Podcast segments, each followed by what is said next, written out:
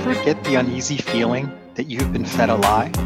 Not just any lie, but one that you have believed your entire life and which has guided many of your decisions.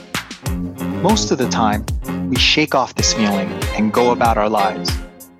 But what if that feeling was the key to unlocking everything? I'm Joe Kwan, the Connection Counselor, and on each episode of The Big Lie, we'll reveal a new lie that once uncovered has the power to transform your relationships, career, and life. Let's do this.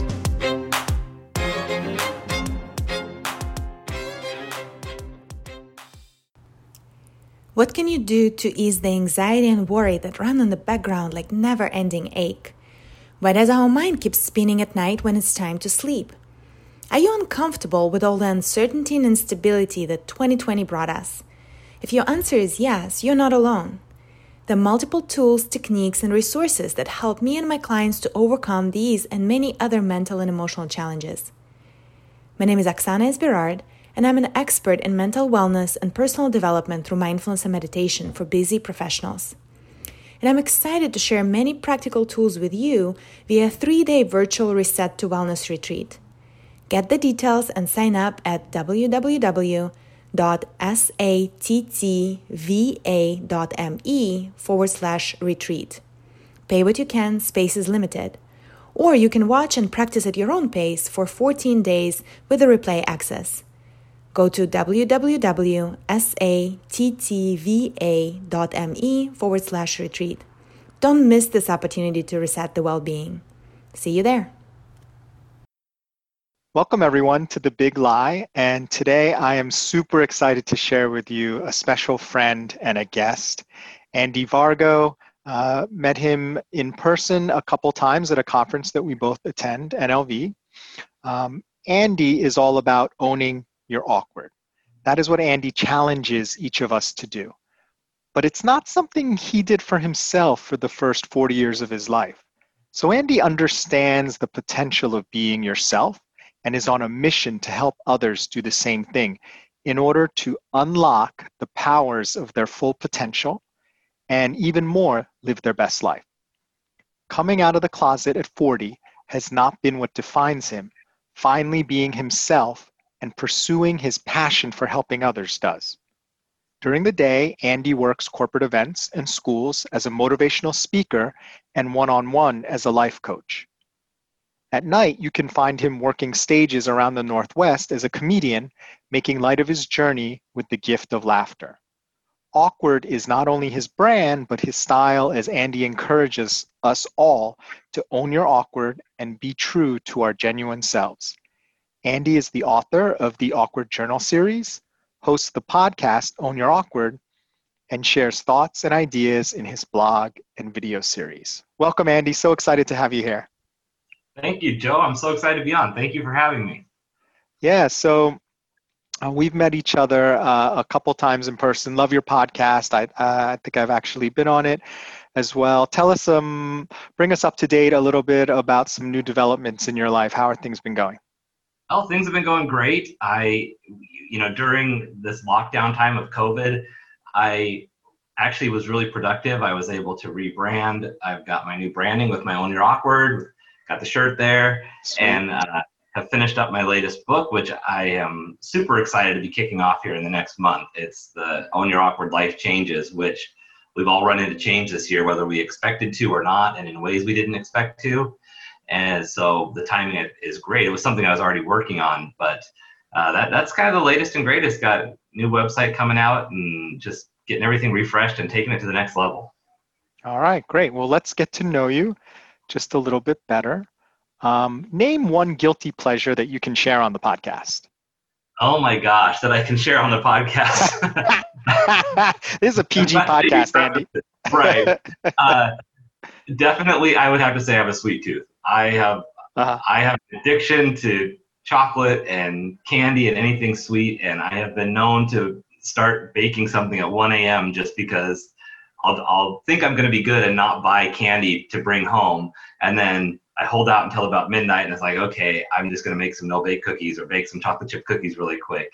And uh, yeah, I I definitely hit the sweets pretty hard. I have to control that. Wow. If you ever get a chance to go down to um, Orlando, certainly when it's uh, safer to move about, um, we go to Universal, and there's a place called the Chocolate Emporium. And okay. that has your number all over it. Like yeah, the desserts that, that they have, oh my gosh, it's crazy. Yeah, that definitely sounds like my kind of place. All right. Well, let's um, talk about our launching point today. Today, we're going to do not a video, but a poem that you have selected. Um, and if you don't mind, I um, would ask you to read the poem and share it with the audience. All right. So the poem that I chose has been a, a, a, a quote that's stuck with me all through my life, but it's The Road Not Taken by Robert Frost. Two roads diverged in a yellow wood, and sorry I could not travel both, and be one traveler, long I stood, and looked down one as far as I could, to where it bent in the undergrowth. Then took the other just as fair, and having perhaps the better claim, because it was grassy and wanted wear, though as for what the passing there had worn them really about the same. And both that morning equally lay, in leaves no step had trodden black. Oh, I kept the first for another day, yet knowing how way leads on to way, I doubted if I should ever come back. I shall be telling this with a sigh, somewhere ages and ages hence, two roads diverged in a wood, and I, I took the one less traveled by, and that's made all the difference. Wow, love that poem. It is, uh, it, it is a classic for sure. Um, so today's lie, which you have um, decided to share with us uh, is about, you know, I'm not good enough, about not being good enough. Can you share with us a little bit about uh, what this poem means to you and, and how that fits into your discovery of this lie over the course of your journey? Yeah, I think, you know, for myself, I always felt like I needed to be on a different path. And for myself, with not feeling good enough, I was constantly reading self-help books or or buying into, you know, the things you hear at work about, oh, you need to be better in this area and that area, and you, you have to work in all these places.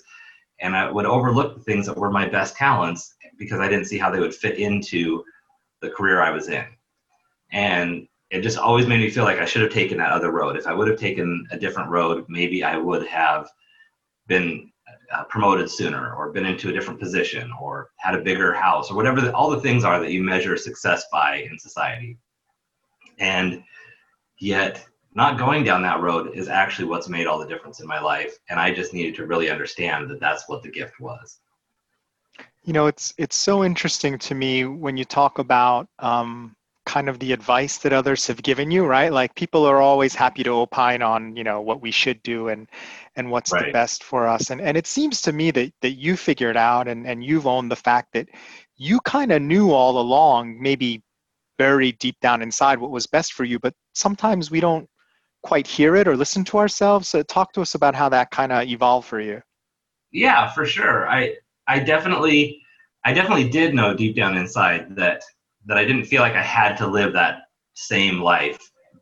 But what happens is when when you surround yourself with a certain type of thinking, and whether it's, you know, corporate America thinking or the people that you're with, you start to believe that that's how you should be, even if you don't fit in with that. And so you become at odds with what you're willing to accept and bring into your life. And that's that's pretty much where I was. I I, I was I was successful in my career. I was actually doing really well. It, it wasn't that I was, you know, just scraping along and not getting by, but I was never happy or fulfilled. And so even though I was having success, which almost made it worse because it made me buy into the idea that I was on the right path. Mm-hmm. And yet I wasn't, I was less happy and more unsettled than I even realized I was because I had just accepted it. Mm. So what you're saying really resonates with me quite a bit. And I imagine some of our listeners, um, it brings to mind when, when you say success, right? And, and sorry to slip into corporate America uh, back again for a second, but like, what is your metric of success, right? And and for a lot of people, it's kind of obvious, like what's the next raise? What's the promotion? What's the salary? What's the title? How great is the company I'm working at? Like that's kind of like an obvious metric. But it sounds like to me, you figured out that your metric wasn't any of those things. So um, talk to us about, like, what is your metric for success these days? Yeah, I, I tell you. So it's interesting because when I was in middle school, I, I've always been very entrepreneurial, very go-get-em, and I, I've been selling things since I was ten years old in one form or another, if not younger. Mm-hmm. But I, when I was in middle school, I was mowing lawns, I was babysitting for my siblings' kids. I had more expendable income than I've had the last few years after switching my life around.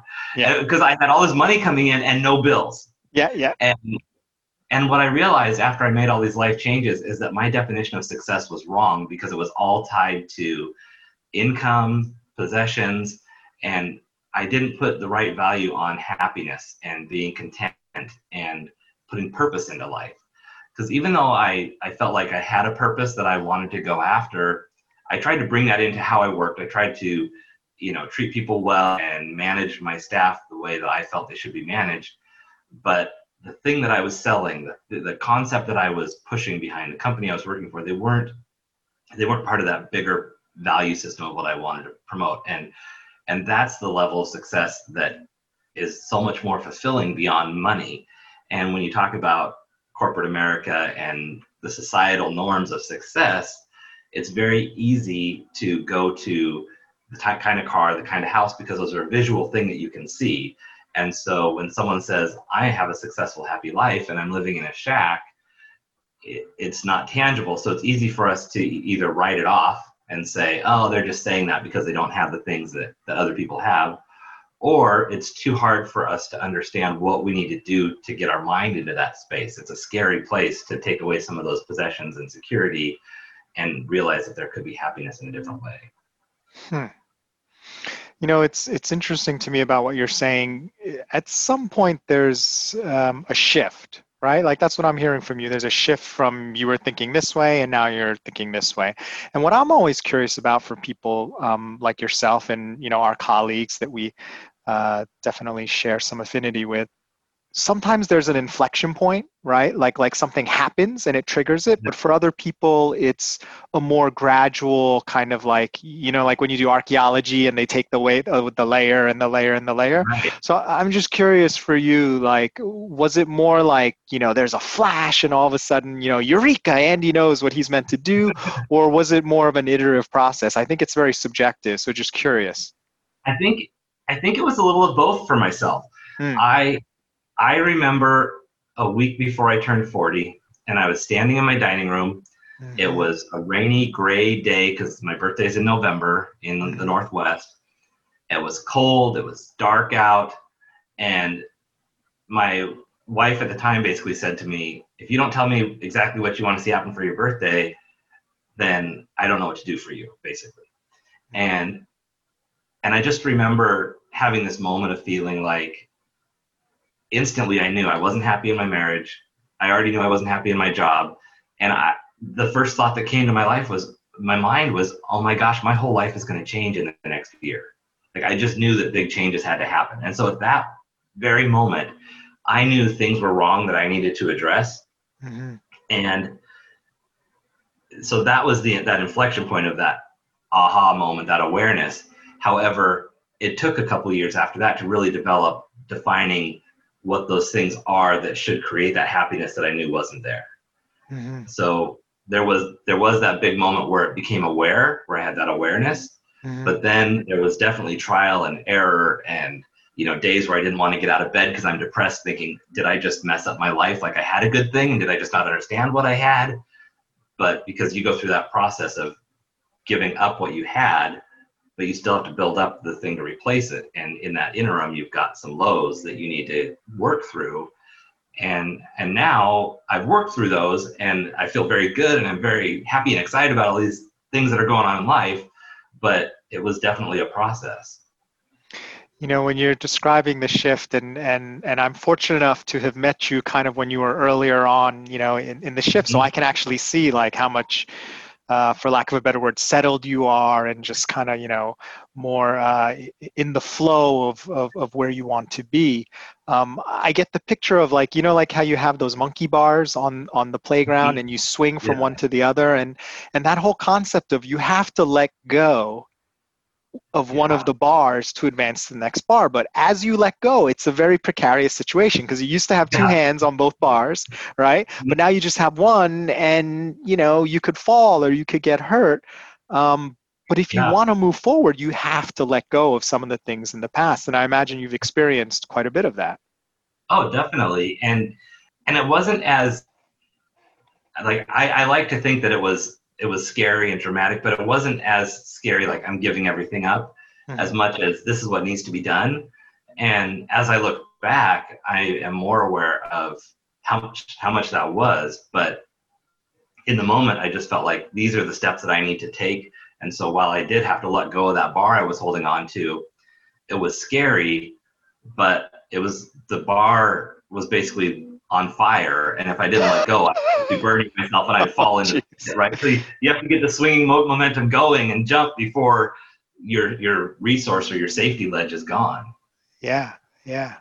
Oh, absolutely. Um, there's this great way of thinking about procrastination where, you know, if uh, if there's a plank you have to walk across like a building, and you're and you're scared and you don't want to go, but all of a sudden the building's on fire and is about to explode. Well, all of a sudden you're going to like walk across. Yeah. Well, and that's, I feel like in life constantly we are playing a which is greater fear game. Where yeah, definitely. We're afraid of, you know, one thing until that gets dealt with, or until something else becomes a bigger fear. You know, you're afraid of heights until the building crashing becomes a bigger fear, or you're afraid, uh, you know, for me, I was afraid of the whole world not like finding out I was gay. Like that was my biggest fear my whole life. And I, mm-hmm. I would tell people my biggest fear was heights, or, you know, getting cut by knives and stabbed and all that kind of stuff. But in reality, that was my biggest fear all day long. Everything I thought about was, is this going to make me look gay? Is this going to give away my secret? Is this going to expose me in a way that's, that I don't want to be perceived? I didn't realize how much that was building up all this stress.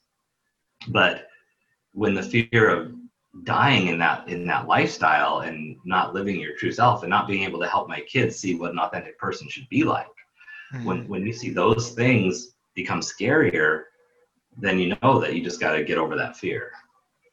Yeah, I mean, you know, what you said about um, helping your kids, it really resonates with me, because I, I truly believe when each of us lives the way we're meant to be, it, it's not just for ourselves. I mean, kind of part of the main point is it really helps everyone else around us, right? Like right. either directly or indirectly, like through example, and, and allows them to live kind of their best selves. I mean, what shifts have you noticed, you know, since, you know, it's been several years now, but what kind of shifts have you noticed in maybe others around you?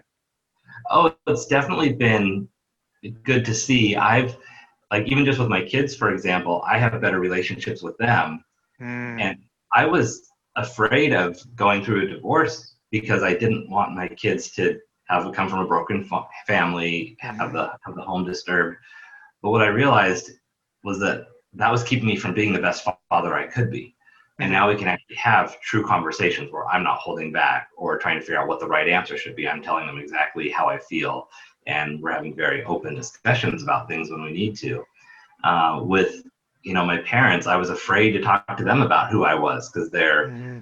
you know, they're eighty and eighty-five and mm-hmm. they are, you know, I was raised Catholic. They're come from a completely different tradition, but what I've noticed is people being able to hear where I'm coming from has opened up their ability to accept people more than just me. You know, right. It helps them be, you know, that other people have more of a story. And when you find out something close to someone close to you, when you learn something about someone close to you, it allows you to realize, oh, there's more to this person than I realized. There could be more to that stranger than I'm giving them credit for, or mm-hmm. this person on T V that I'm ridiculing in my mind. Maybe there's more to their story, and it just opens up that that awareness. And and if I might add, and I think this dovetails quite nicely into the work you do, um, coaching and and with clients. Um, in addition to helping people learn how to accept others or view others better, uh, I would almost say that, you know, another big part is helping others accept themselves more, right? Because by your example, they can see like, look, this guy has transformed his life and he understands these principles. You know, maybe there's something that I haven't been able to except in myself because my parents told me something or my spouse or society is telling me something. But I realized like, okay, you know, maybe I'm an artist. Maybe I'm not a jock. Maybe I'm, um, maybe I'm meant to be a corporate person. I'm not meant to be a teacher, but like my family's a bunch of educators. So they would look down on me if I, you know, went into the business, that sort of thing. Yeah, definitely. I actually was just having a conversation with a client about a very similar thing the other day where he was not feeling settled in life because there are all these different avenues that he likes to pursue.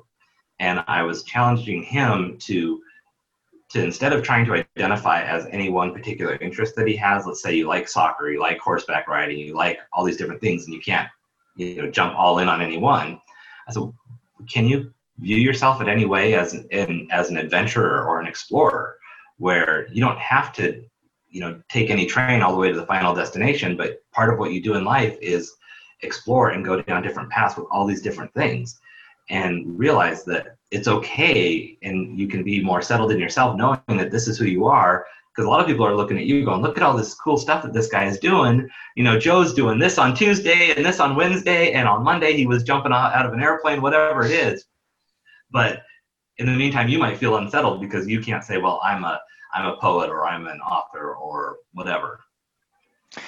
You know, you know what um, what you're saying uh, makes me think of is this whole concept of kind of convention and, and duality, right? Because humans, we like things to be neat, right? Mm-hmm. So you can either be a jock or you can be a nerd. You can be, you know, a, a musician, or you can be, you know, a professional kind of thing, right?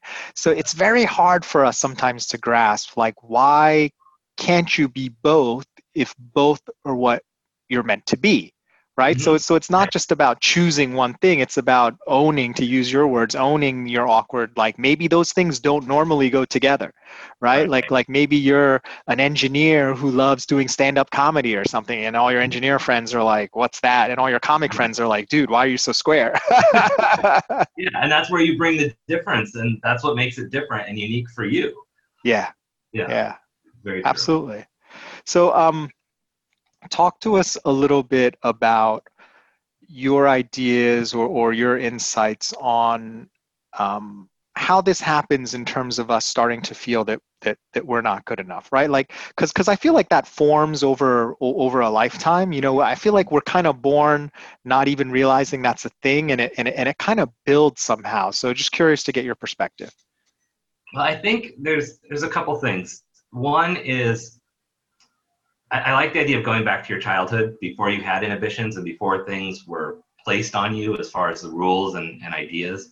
Mm-hmm. And think about what are the things that you thought would be awesome, mm-hmm. because those are the dreams that you had before you ever started putting boundaries and kind of building that prison around you, if you will. So, you know, as you're, as a child, you see the world as as just everything you can conquer, and you're having these adventures in your front or backyard, and, and in your mind you can go anywhere. But then you you learn that that you can only travel so far. So there's one wall put up, and then you learn that you need money to do something else. So then there's another wall put up, and pretty soon you're in this place where this you built this prison around you that you can't escape based on your own rules or other people's expectations. So if you can go back to your childhood and think about what are the things that I really loved doing or was interested in. And then the other thing that I like to do is to think about ideas that have never left your mind. And a lot of times those are the same thing. I always wanted to be a writer. From the time I was really young, I just remember getting good feedback from teachers on the things that I would write in grade school and knowing that that's something I wanted to do, but I didn't know what I would write about. I had a hard time identifying a story or coming up with something to share. Mm-hmm.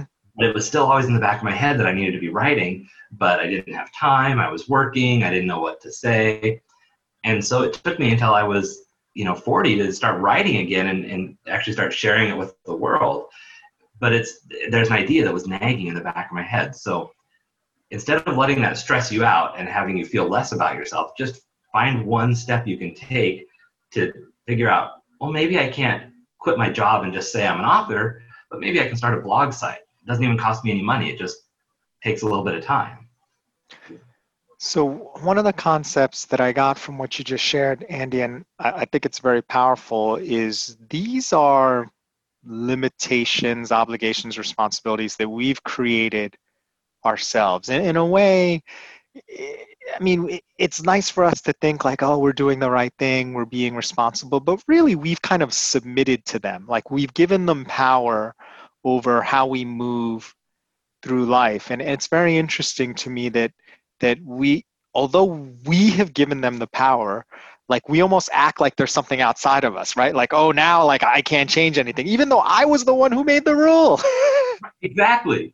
Yeah, you're like, you're putting this on yourself, but in order to feel better about it, you're blaming an, an outside source.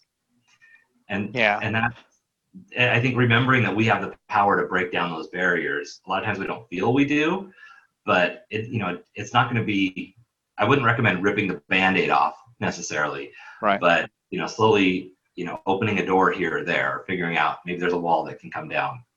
So what do you say to clients? And I am, I, I just speculating, but I imagine this happens to you quite a lot. You know, you're, you're working with a client, they're motivated to change. You share with them what you just shared with us now. And they're like, but Andy, I, it's not just me.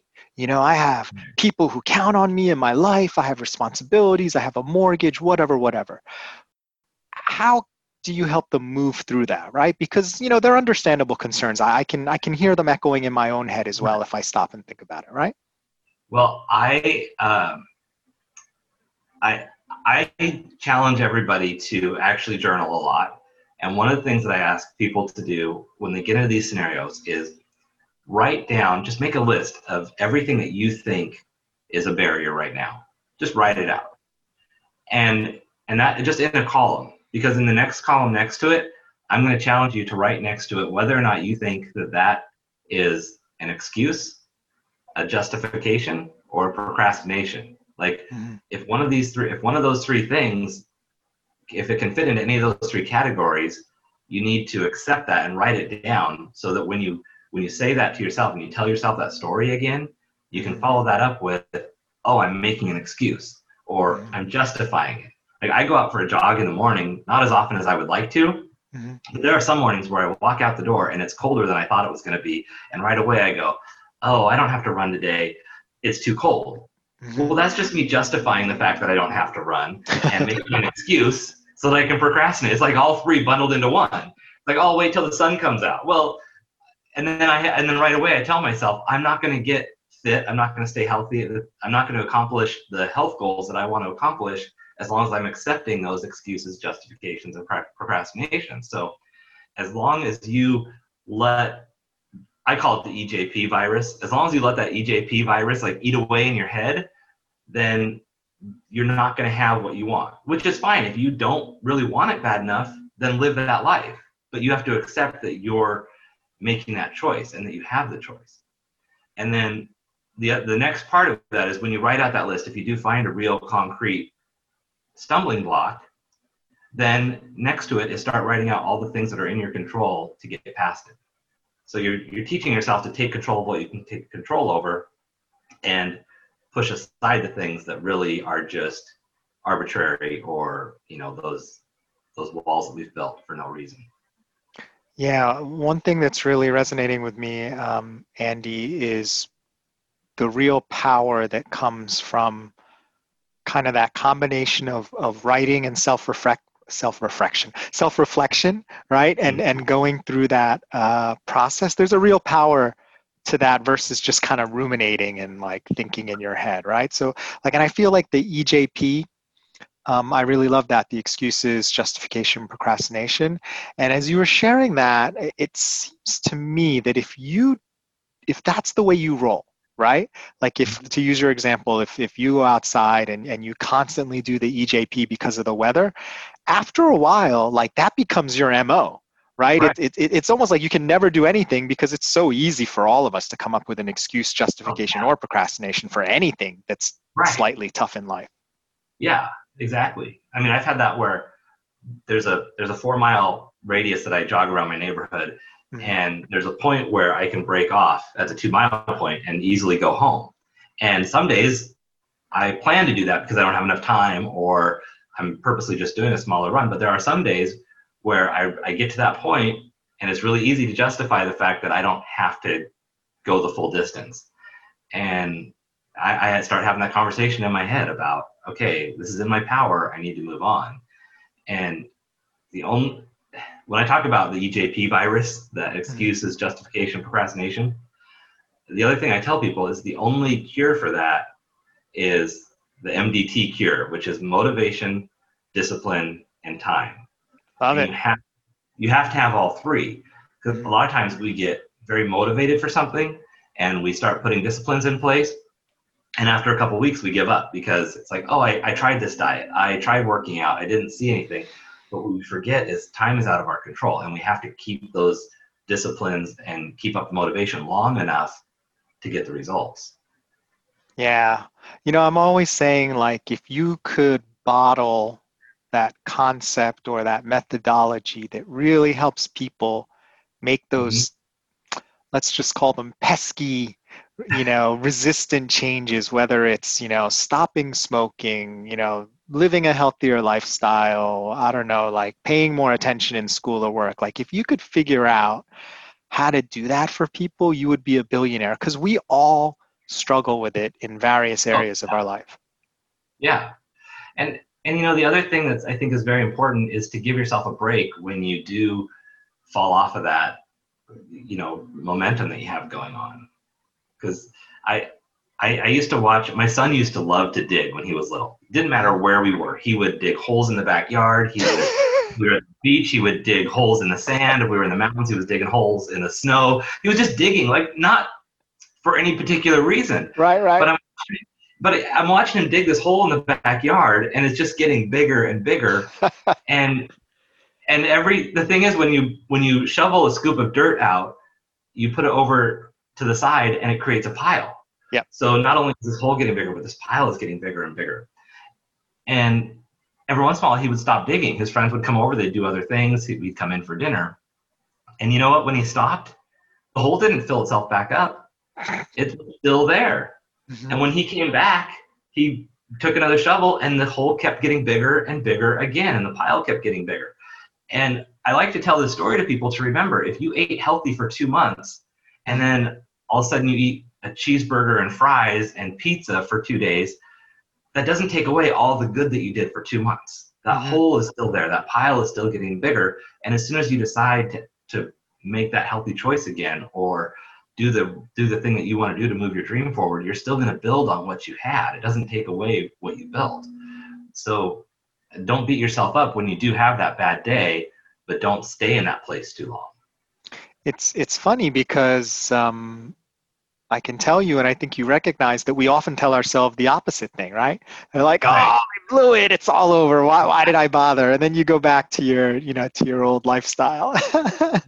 Yeah, and we don't give ourselves credit for all the work that we did. It's like, oh, no, because we, we treat it like we broke the streak, so it must be just done forever. Yeah. Instead of being able to say, well, you know, that I was on a good streak. So I I made good decisions for a month and a half, and I yeah. didn't for a day or two, and I'm going to have another. Maybe I'll make it two months this time. Yeah.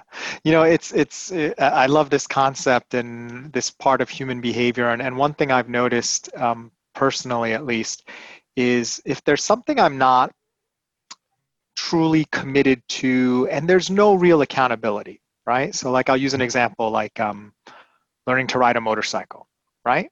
So yeah. if you don't learn how to ride it, it's, your job's not going to suffer. No one's really going to think that much less of you. It's it's really totally your prerogative, right?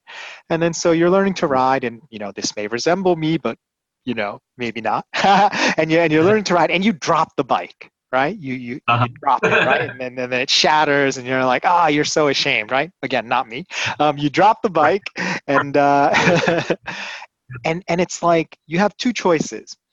You can either tuck your tail between your legs and go back home and not try again for a week, and a week will turn into a month, and eventually you'll never learn how to ride.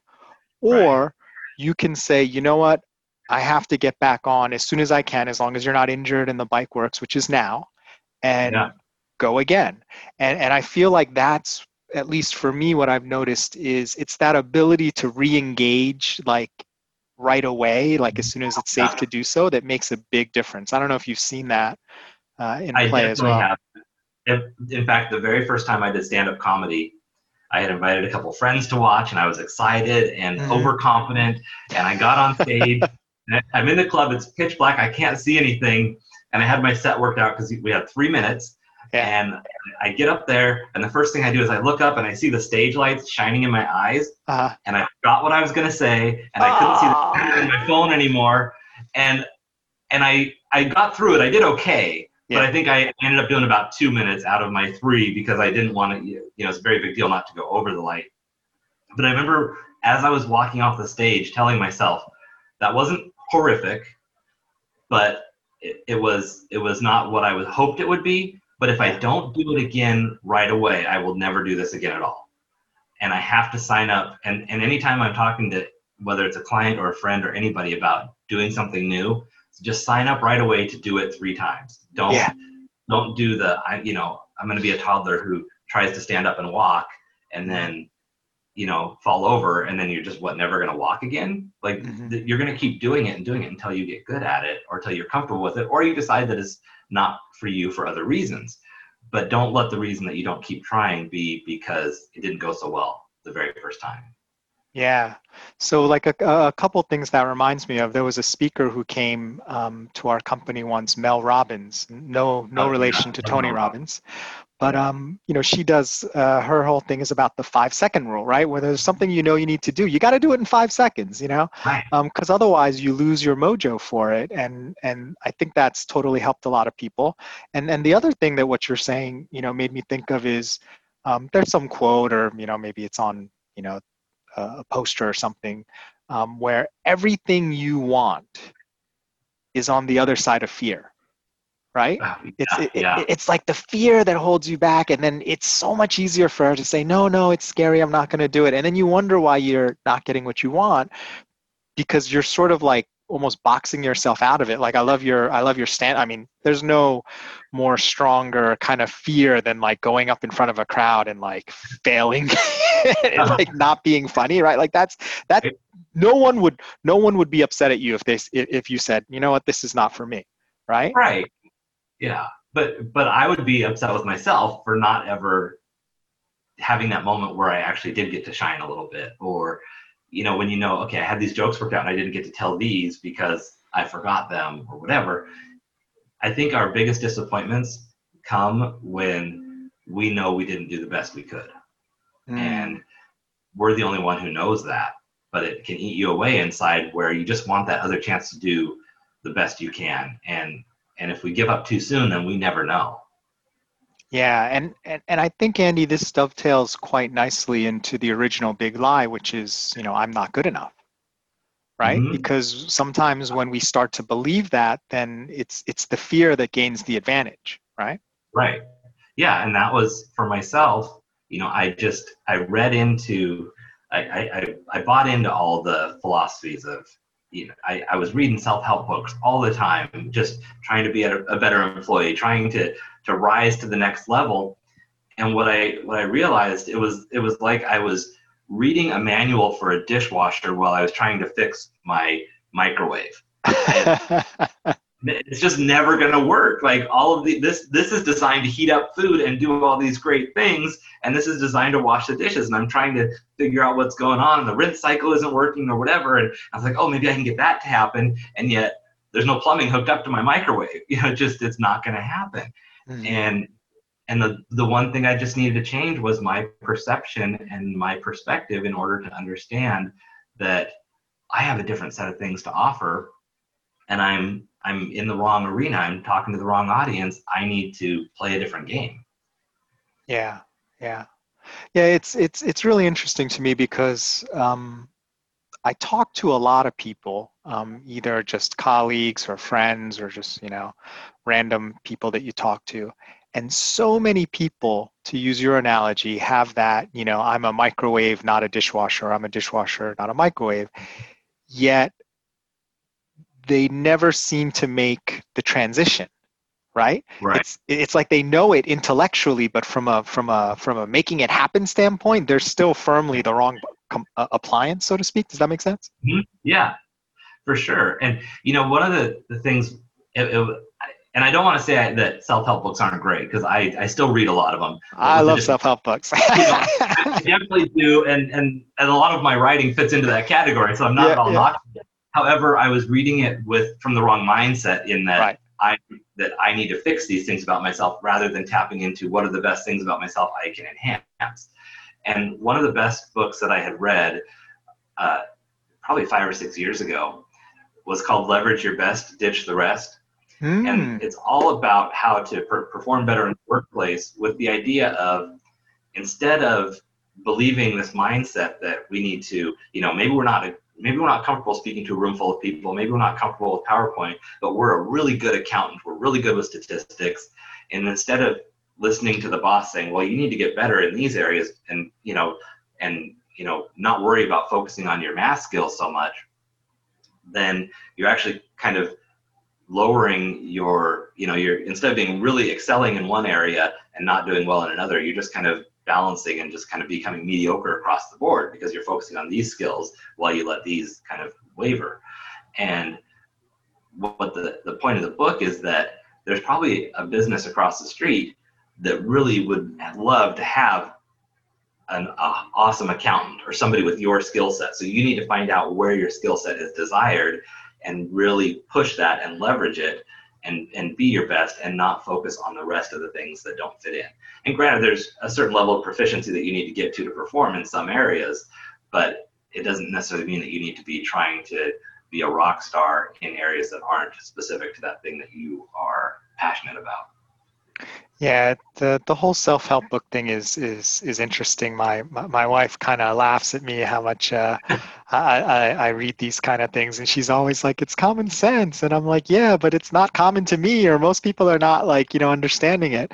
And um, you know, the the one thing that I've after reading like way too many self-help books over the years, uh, well, one thing I've come to sort of distinguish about them is the ones that really resonate with me are not the ones about changing yourself or changing others, right? It's it's not about forcing something unnatural.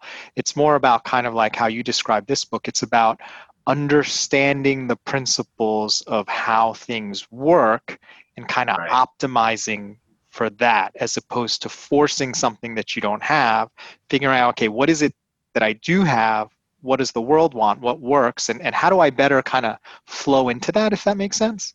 Yeah, that makes total sense, because instead of trying to change the essence of you, mm-hmm. you're, you're discovering that and figuring out how yes. to bring that to the world. Yeah. yeah. And that, I, I would say that's very similar to the same types of books that, that resonated with me, because I, I will go to the library and, when that was a thing, and get a stack of books, mm-hmm. and I'll just start reading the beginning. And, and a lot of times there's three or four that I don't end up getting into because they just don't resonate. And then I'll find the few that do, and those are the ones I'll stick with. But it is about about finding a way to bring the best of yourself out. Yeah, absolutely.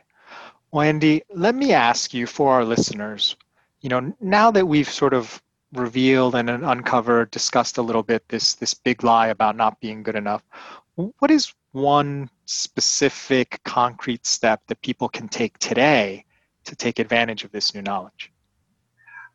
You know, I would I would challenge everybody to be aware of how you're thinking and what you're telling yourself. And one thing that I think is really important is when you look at the things that you're insecure about with yourself, I want you to look at the other people around you and see if you can see an insecurity in them, but then think about how you view them. Does that really lower your view of them? Does it really make you feel like, oh, they're not good enough for anything? Because we tell ourselves that we're not good enough because of the insecurities we see in ourselves, yet we're willing all day long to accept all of those things about all the people around us. Mm. The critical thing to remember is that's the way people are viewing you. They're accepting you with the things that you see as insecurities. And more often than not, they love you for them. A lot of times those are the things that we are nervous about or shy about, whether it's the way we talk, the way we look, what we what our talents are. And people across the room are going, I, I love Joe because of the way he presents himself, and I wish I had that confidence, or I wish I could be like this. And yet we're over here going, ah, I don't want them to notice this about me. And yet if we can get our in our own minds and realize, be aware of how we perceive other people and realize that they're perceiving us in a lot of ways the same way with acceptance, that it, it will allow us to be okay in that space. Yeah, I, I I love that advice. I love what you're saying here, Andy. And, you know, what I'm hearing coming through, it, it really has a lot to do with authenticity in terms of being who you're meant to be and accepting that, right? Like like just saying, you know what, this is this is who I'm supposed to be, right? Um, and I think a lot of us, we have some shame or fear or uh, inability to be vulnerable that stops us from, to your great point, doing the things that people really like about us. I mean, those are the things that are memorable. Yeah. Yeah. It's the differences that make all, make it, make it wonderful. Yeah, absolutely. Well, Andy, it's been such a pleasure talking to you today. Always a pleasure. Um, tell us, uh, you mentioned your book, um, you know, tell us a little bit about that, what you're working on, and, and how can people in the audience get in touch with you to learn more or, or just talk to you one-on-one? Yeah, definitely. Uh, you can find me on any social media. My my handle is Awkward Career, or you can log on to my website, awkward career dot com, and there's a there's a link right there. You can schedule a discovery call if you want to just chat or email me. I'm always happy to connect with people on social media or one-on-one. I just love talking to people, hearing their story, and seeing any way that we can help. So awkward career dot com or Andy Vargo or Andy Vargo Awkward Career, all over the place. Um, my latest book will be coming out, and you can actually go and pre-order it now, or um, I'll have a, a free digital download day in October. So there's an event for that on Facebook right now so that you don't miss the event. Uh, but it's Own Your Awkward Life Changes, and it's all about uh, learning how to master the changes in your life and take the emotion out of it. So a lot of good stuff coming up. Uh, check it out, awkward career dot com, and uh, look forward to c- connecting with people. Awesome. Well, Andy, I'm going to ask just out of my own curiosity, um, tell us a little bit about this whole process of writing a book, because we both know tons of people who want to write a book, mm-hmm. right? Like, like everyone's about to write a book, right? But you've actually gone through the process. You're you're, you're publishing it. You're, you're you've you've checked that box, right? So, talk to us a little bit about that journey and and and what made the difference for you, and now that you'll be a published author, because it's very exciting to me. Yeah, it, it is. It's it's the most exciting thing. It's been challenging in, in different ways than I expected. This is a book I thought I would release last October. I, I thought, started writing it in the summer, and, and even though I had done similar projects, I thought, oh, I'll, I'll have it gathered and ready to go. And I had to give up on the idea of hitting an arbitrary deadline. And I, I actually, I, I have Post-it notes where I list my top uh, priorities, and it used to say, finish finish this book. And I actually was very frustrated with myself one day about the fact that it, everything that I would do to change, to make a change in the book would push the deadline further out. And I kept feeling like I wasn't doing what I was supposed to be doing by finishing the book. I wasn't finishing the book. So I changed my Post-it note and I said, make this book the best it can be. And I just mm. slapped that over the top, because I, I had to give up on the idea of finishing it just to finish it. But allow myself to be able to make the changes and go through the editing process, because it's it's not a fast process. You have to uh, you know, be willing to share your work and be, be vulnerable to share it with other people. And the things that, that I would sometimes write that I felt were clear, people would say, oh, I feel like you could have expanded on this, or what did you mean by that? And as I reread it, they were totally right. And I realized I need to take the time to get the feedback beyond just putting my words on the page. Well, Andy, I am very excited uh, to check out your books, and thank you for uh, following through and, and, and writing, because I know a lot of people have amazing things to share, and, and it's a real shame um, when it doesn't get shared more widely, and a book is, is a great way to do that. So thank you, Andy, for sharing your big lie with us. I can't wait to see what happens next. Thank you so much. Appreciate it, Joe. Hi, this is Joe Kwan, the Connection Counselor. I have an exciting update to share.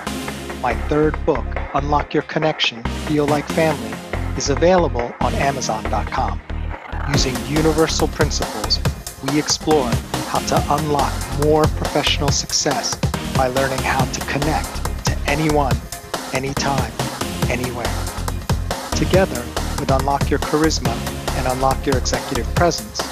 These three books form the first segment of my Unlock Your Leadership series. To learn more, go to w w w dot connection counselor dot com.